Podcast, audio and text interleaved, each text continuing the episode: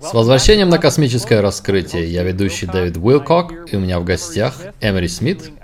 И мы продолжаем наш захватывающий разговор о подземных цивилизациях. Эмери с возвращением на программу. Спасибо, Дэйв. Жду не дождусь, когда мы начнем. Итак, одна из вещей, которую я хочу обсудить, и у меня полная голова вопросов. У нас есть место крушения в Антарктиде, о котором мы уже говорили.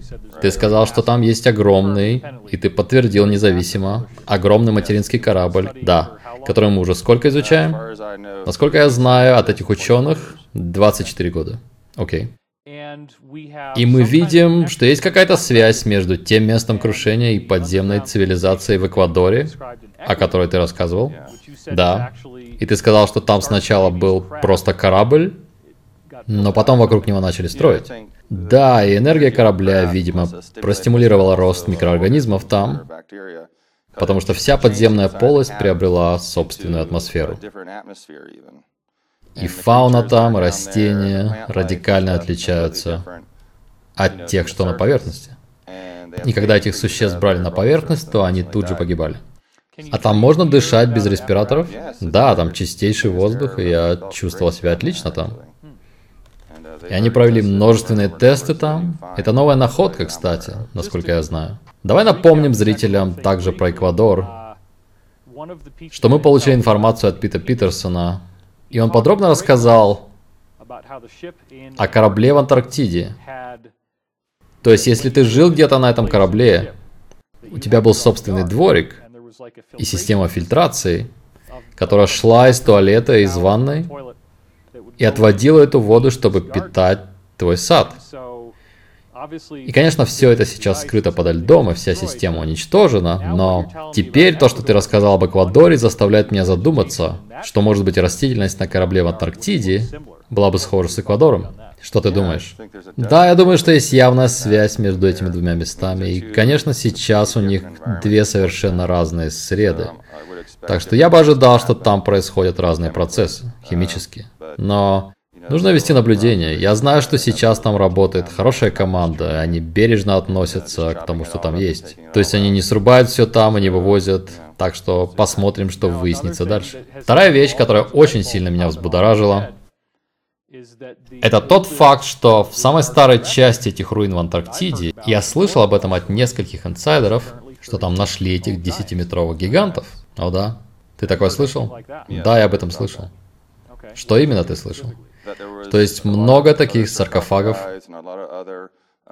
и много тел инопланетян ростом около 10 метров, которых они находили и выкапывали. Некоторые были забраны со своих мест, некоторые, конечно, нет. Они пытаются состряпать легенду сейчас и медленно начать публиковать это. Очень спокойно, потому что это, конечно же, противоречит всему, на чем нас воспитывали в плане нашего происхождения и религиозного воспитания. Поэтому они будут очень долго и медленно все это публиковать.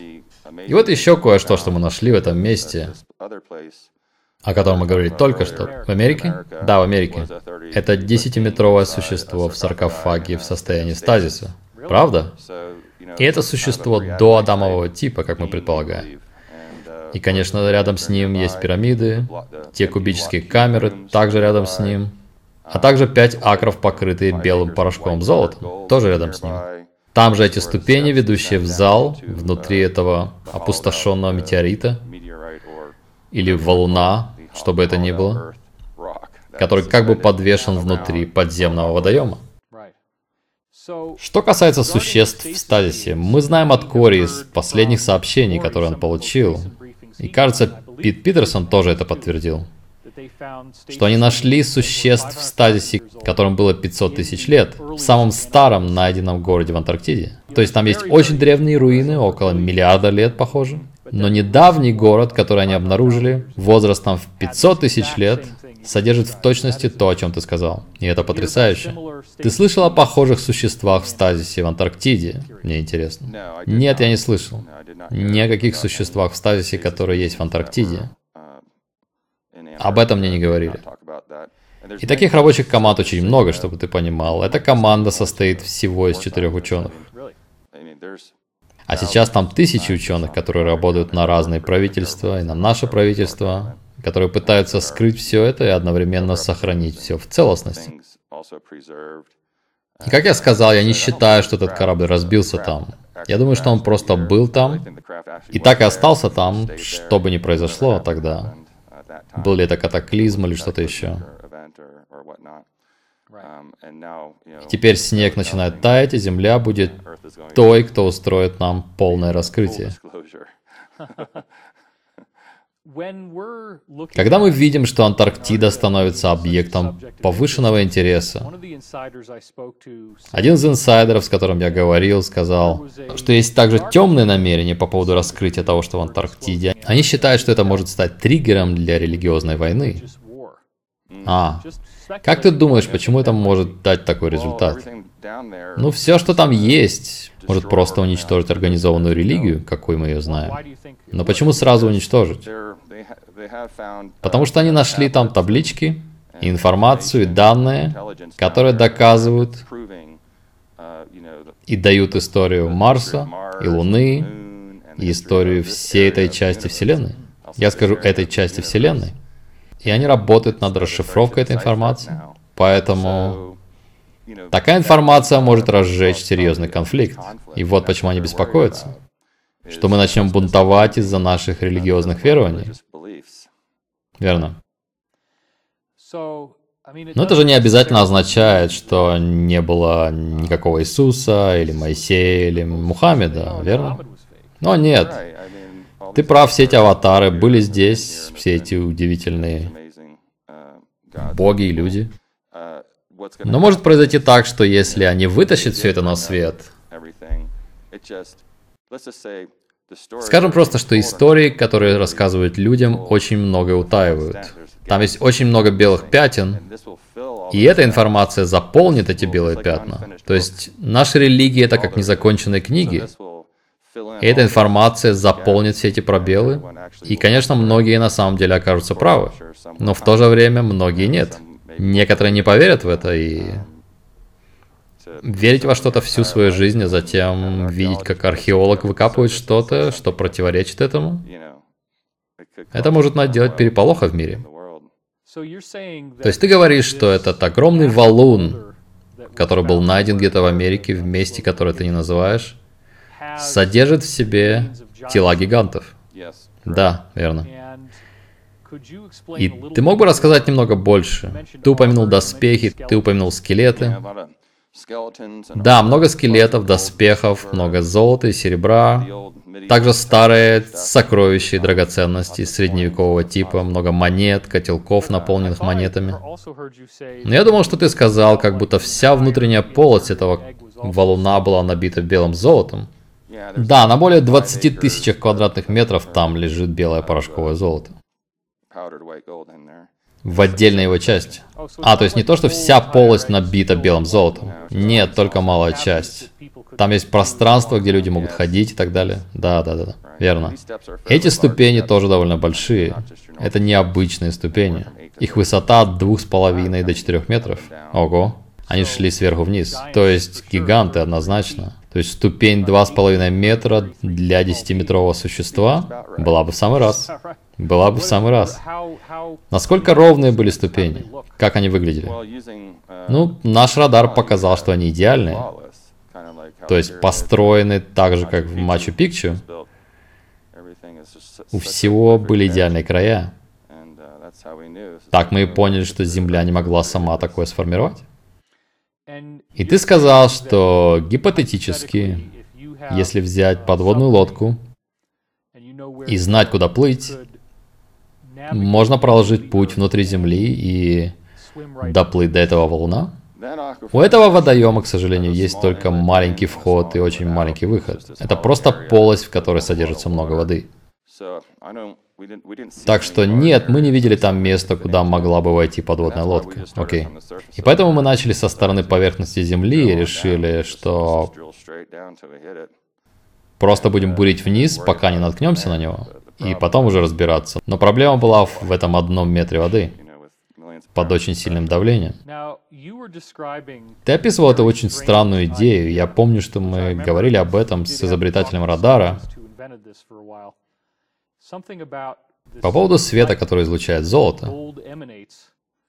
Похоже, он проникает через материю и может восприниматься некоторыми людьми, которые сенситивны. Это как удаленное видение.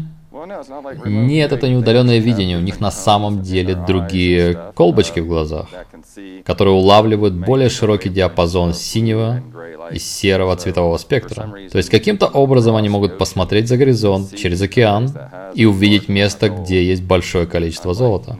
Но сегодняшние кладоискатели не имеют этой способности.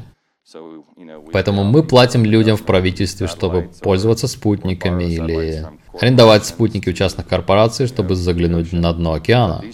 Но, к сожалению, самые потрясающие сокровища находятся внутри Земли, довольно глубоко под поверхностью. Так что это уже другая форма охоты за кладами, как ты видишь. И одна из забавных вещей, которые эти кладоискатели рассказали мне, это известные люди. Я спросил, как вам удается находить золото? Ведь не у всех есть возможность пользоваться спутниками.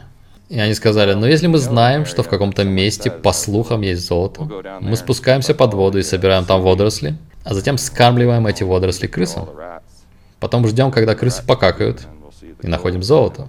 А потом возвращаемся и забираем там золото. Да ладно. Там прям куски золота. Они делают анализ крысиного кала с помощью спектрометра, наверное. А затем... Разве не классно? Такое нарочно не придумаешь. Это слишком необычно. И эти известные люди, эти кладоискатели, потрясающие люди. Кто руководил этой экспедицией? Очень любящие, очень щедрые. Они хотят отдавать. Они не ищут золото, чтобы забрать его себе, они хотят вернуть его миру и создать что-то на эти деньги. Я хочу выдвинуть одну версию. У меня такое ощущение, что есть некие инопланетные гены, которые были занесены в человеческую популяцию, а их носители, знают они об этом или нет, могут иметь слегка другой зрительный аппарат и другую сетчатку. И если бы они знали о том, что они могут делать, они бы смогли научиться видеть и находить золото по этому свечению. Как думаешь? Дело может быть не только в этом, но и в том, что они получили загрузку способностей от инопланетян, которые усилили их зрение, и они получили апгрейд. Мы называем это апгрейдами. То есть есть люди, сотрудники спецслужб очень высокого уровня, которые работают на высшем уровне и имеют эти необычные способности. И они используют эти способности на пользу тех, на кого они работают. Интересно также, что внутри этой полости мы нашли еще кое-что.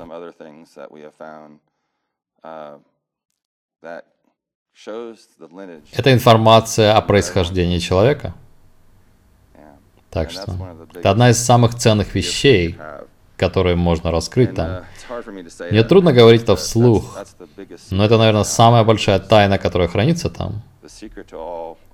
А именно тайна происхождения всех нас, история нашей ДНК и того, что в ней содержится, а также инструкция того, как читать нашу ДНК, а также инструкция о том, как строить звездные врата, как открывать порталы. Так что это огромная коллекция не только религиозных артефактов, инопланетных артефактов, но также и удивительных инструментов, которыми мы можем пользоваться. И может быть мы даже еще не готовы для того, чтобы все это раскрыть. И как этот ученый? Я понимаю, что я могу затрагивать темы, которые нельзя обсуждать. Они слишком засекречены, чтобы ты о них говорил. Но я хочу понять, насколько далеко мы сможем зайти. Этот ученый, например, сам мог видеть эти цвета, или он нашел кого-то, кто мог? Была ли технология частично основана на органической способности? Да, это его врожденный талант. У него изначально был этот дар. Он начал служить в армии, был специалистом по удаленному видению. И он поднялся на очень высокий уровень и стал одним из тех, кому обращаются, когда нужно кого-то найти или что-то найти. И он очень уважаем среди своих коллег. Ты мог бы объяснить, как? Потому что зрителям точно будет это интересно. Мне однозначно интересно. Если у тебя есть эти особенные палочки колбочки в глазах, что ты видишь? Я не думаю, что они... Это какое-то туманное поле или... Насколько я понял, и эта информация из вторых рук, они видят все точно так же, как мы. Однако, если они специально что-то ищут, это сдвиг на небольшую долю частоты света. Это значит, что я мог бы видеть не один синий цвет на твоей рубашке, а два, потому что ее, например, неравномерно покрасили. Обычный человек увидит просто синюю рубашку. Но я бы увидел пару лоскутков хлопка или района, которые немного отличаются. Так что это не сбивает их полностью, понимаешь? Ты говоришь, что количество разных отдельных цветов, которые они могут видеть, выше обычного? Да, именно. Насколько? Ну, я знаю, что они могут видеть до 10 других волн каждого цвета. А некоторые даже до 20. Ого. Так что да, много. Для одного цвета. И это, как я сказал, это информация из старых рук. И ты говорил, что они могут обнаруживать то, что находится под землей, как золотую жилу, например? Да, так как флора и растения, и камни излучают. Они собирают энергию из золотого месторождения под землей, а затем излучают эту энергию. А эта энергия потом излучается в атмосферу. Точно так же, как органит, влияет энергия на атмосферу. Да, это очень интересно, потому что у Вильгельма Райха, который работал с энергией аргона, похоже, начал развиваться голубоватый пигмент на коже. М. И он часто связывал эту энергию аргона с голубоватым светом. И, кстати, этому посвящено несколько выпусков моей другой программы «Учение мудрости». Он наблюдал, как жизнь могла спонтанно формироваться в то, что он назвал бионами. И эти бионы появляются как такие голубые частицы, как будто из ниоткуда, а затем собираются протеины биоматериал. Ага. Если это то, как формируется жизнь, то есть ли какая-то связь между золотом и биологической жизнью? Но это не только золото. Речь о моноатомных элементах с перестроенными орбитами. Речь об элементах... Ормус, да. Элементы, из которых ты состоял, когда только появился в этом мире, как зародыш.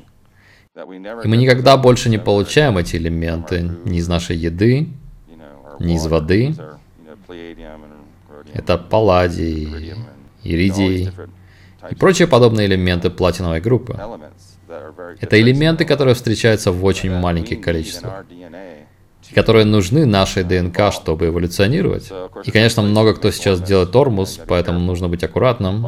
Я помню, что слышал про родий, что если поместить молекулу ДНК в родии, она становится намного более электропроводимой. Точно. Так что я очень верю в Ормус, я принимаю его каждый день. А также зиолит. Это добавки, которые помогают правильной настройке ДНК и ее работе с нужным зарядом. Потому что если заряда недостаточно, мы не можем лечить себя.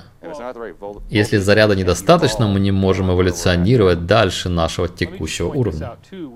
Я хочу вот еще что отметить. Исследование, которое я провел по поводу моноатомных элементов, показывает, что они являются тем, что некоторые ученые называют микрокластерами. И это значит, что если дать атомам выходить из сопла по одному, то они сами собираются в эти трехмерные фигуры из сакральной геометрии, как куб, октаэдр, додекаэдр и косаэдр.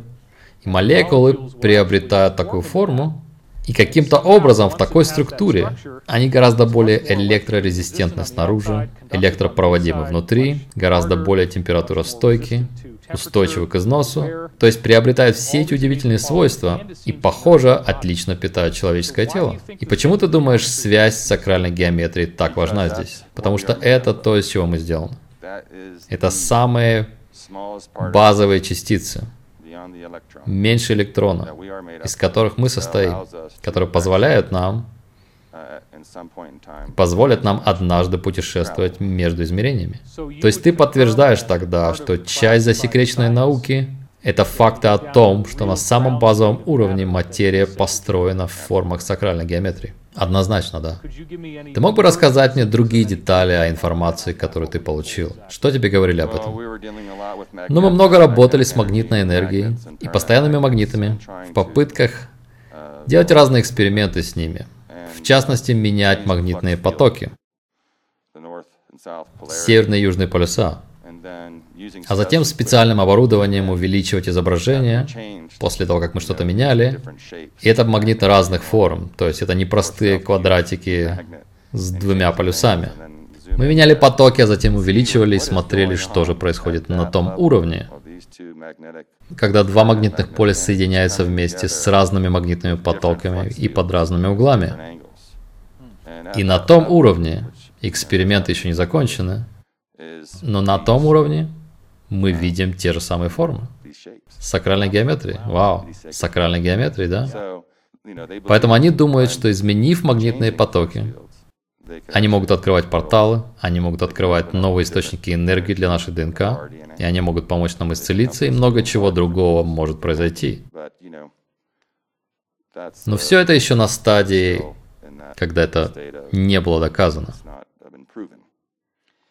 Ты сказал раньше, что ты вроде бы считаешь, что инопланетяне высокого уровня все еще держат нас в каком-то карантине или на управлении, и что даже если мы получим все эти технологии, то не факт, что мы можем просто делать, что хотим. Ты можешь рассказать об этом больше? Да, инопланетяне, они не прилетят просто и не раздадут нам все просто так. Потому что нам нужно эволюционировать самостоятельно. Развить сознание относиться друг к другу хорошо, не рубить друг другу головы и вести себя прилично. Все постоянно спрашивают меня про злых инопланетян. Я говорю, да, есть злые инопланетяне, есть хорошие и плохие инопланетяне. А какие они плохие инопланетяне? Я говорю, просто сходи в ванну и посмотри в зеркало. В смысле? Мы же убиваем друг друга, мы не должны убивать друг друга. Хотя это и делается под манипуляцией. Нами манипулируют, чтобы мы делали это. Так что принимая это во внимание, из-за нашего плохого поведения, иногда, и они тоже были на этой стадии, они прошли все эти уровни, которые проходим мы. И они вернулись из будущего, как в Рэндальшемском инциденте. Они вернулись в прошлое, вышли из этой пирамиды, и это видело сколько? 33? 33 человека, кажется?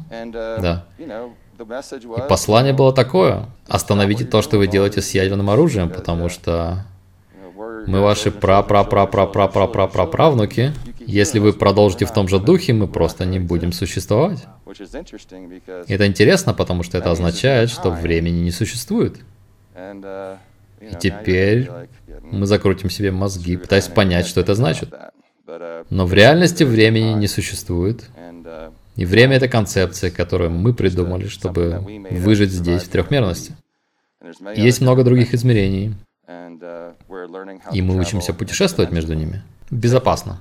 Какие ограничения инопланетяне могут применять к нам сейчас, которые удерживают нас от полной свободы? Что бы мы не могли сделать, скажем, если бы захотели? Где бы нас блокировали? Я думаю, если бы мы попытались уничтожить более 75% населения Земли, они бы вмешались. Если бы мы отравили Землю навсегда, устроили бы большую Фукусиму или другую подобную аварию, они бы вмешались. То есть это подобные вещи. Если может произойти полная массовая депопуляция, или мы бы убили более 70% людей и или животных на Земле, включая океаны, они бы однозначно вмешались. И, конечно, если любая ядерная ракета или заряд в ранце или что-то еще активируется, что может уничтожить более 70% населения Земли, они вмешаются. То есть не то, что один заряд это сделает, но все, что нужно, это взрыв одного такого заряда, и это загрязнит атмосферу, и нам будет тяжело следующие 50 лет. Также, судя по всему, множество других людей живет здесь, кроме нас. Может, не на поверхности, но они точно здесь, верно? И они не хотели бы, чтобы их часть Земли тоже была задета. Именно так, да. Так есть другие инопланетяне, которые постоянно живут внутри Земли. Есть также древние существа, которые жили здесь всегда. Они не инопланетяне, они просто были здесь с начала времен. Существа внутренней Земли. И мы можем поговорить об этом в другом выпуске, конечно. Когда ты упомянул эти сквозные водоемы, под дном океана и под континентами, Одна из вещей, которую я вспомнил, это информация от Кори и то, что он лично видел. Эти огромные входы с ровным дном и закругленным верхом, огромные тоннели под землей, через которые могут спокойно ходить подлодки, и что они очень прямые и уходят на очень дальние расстояния. И что, похоже, кто-то из наших пользуется ими, чтобы попасть в Антарктиду с севера. Ты слышал о таких строениях или тоннелях? Да. Но они искусственные, они не сформировались сами, верно? Но они древние, они не сделаны современными людьми. Да, это я имею в виду. Окей. Это то, что он имел в виду. Да, есть полости, которые они нашли в Северной Америке и в Мексике, которые идут прямо сквозь землю в сторону Антарктиды. И эти полости были изменены. Я не знаю кем и когда, но их переделали в тоннели в форме лавовых труб размером с футбольное поле, через которые эти подлодки и другие транспортные средства, которые ходят на очень большой скорости, передвигаются по этим водным путям. Это отдельная транспортная артерия, которая идет не только в Антарктиду, но и обратно. Обратно куда? В исходное место. В Америку? Да. Не приближаясь к земному ядру. Они знают, кто и когда их построил? Я не знаю их историю, я только знаю, что они существуют через снимки со спутника и с радаров и из отчетов. И эти тоннели, я имею в виду большие, которые ведут в Антарктиду, они все под водой? Или некоторые из них это просто полости внутри суши, с воздухом в них? Есть небольшие части тоннелей, которые выходят в пещеры, но они связывают все эти пещеры, и они все полны воды. И пещеры тоже полны воды. Да.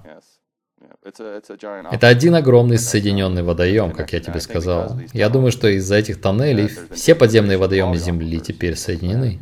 В информации, которую я получил от Пита Питерсона, говорилось, что некоторые группы в Альянсе обеспокоены пригодностью поверхности Земли для жизни, и они начали выкачивать воду из некоторых больших подземных полостей, чтобы создать пространство для людей на случай, когда оно им понадобится. И что одним из побочных эффектов этого стали все эти странные существа, которые не должны существовать, но которых начал выбрасывать на берег.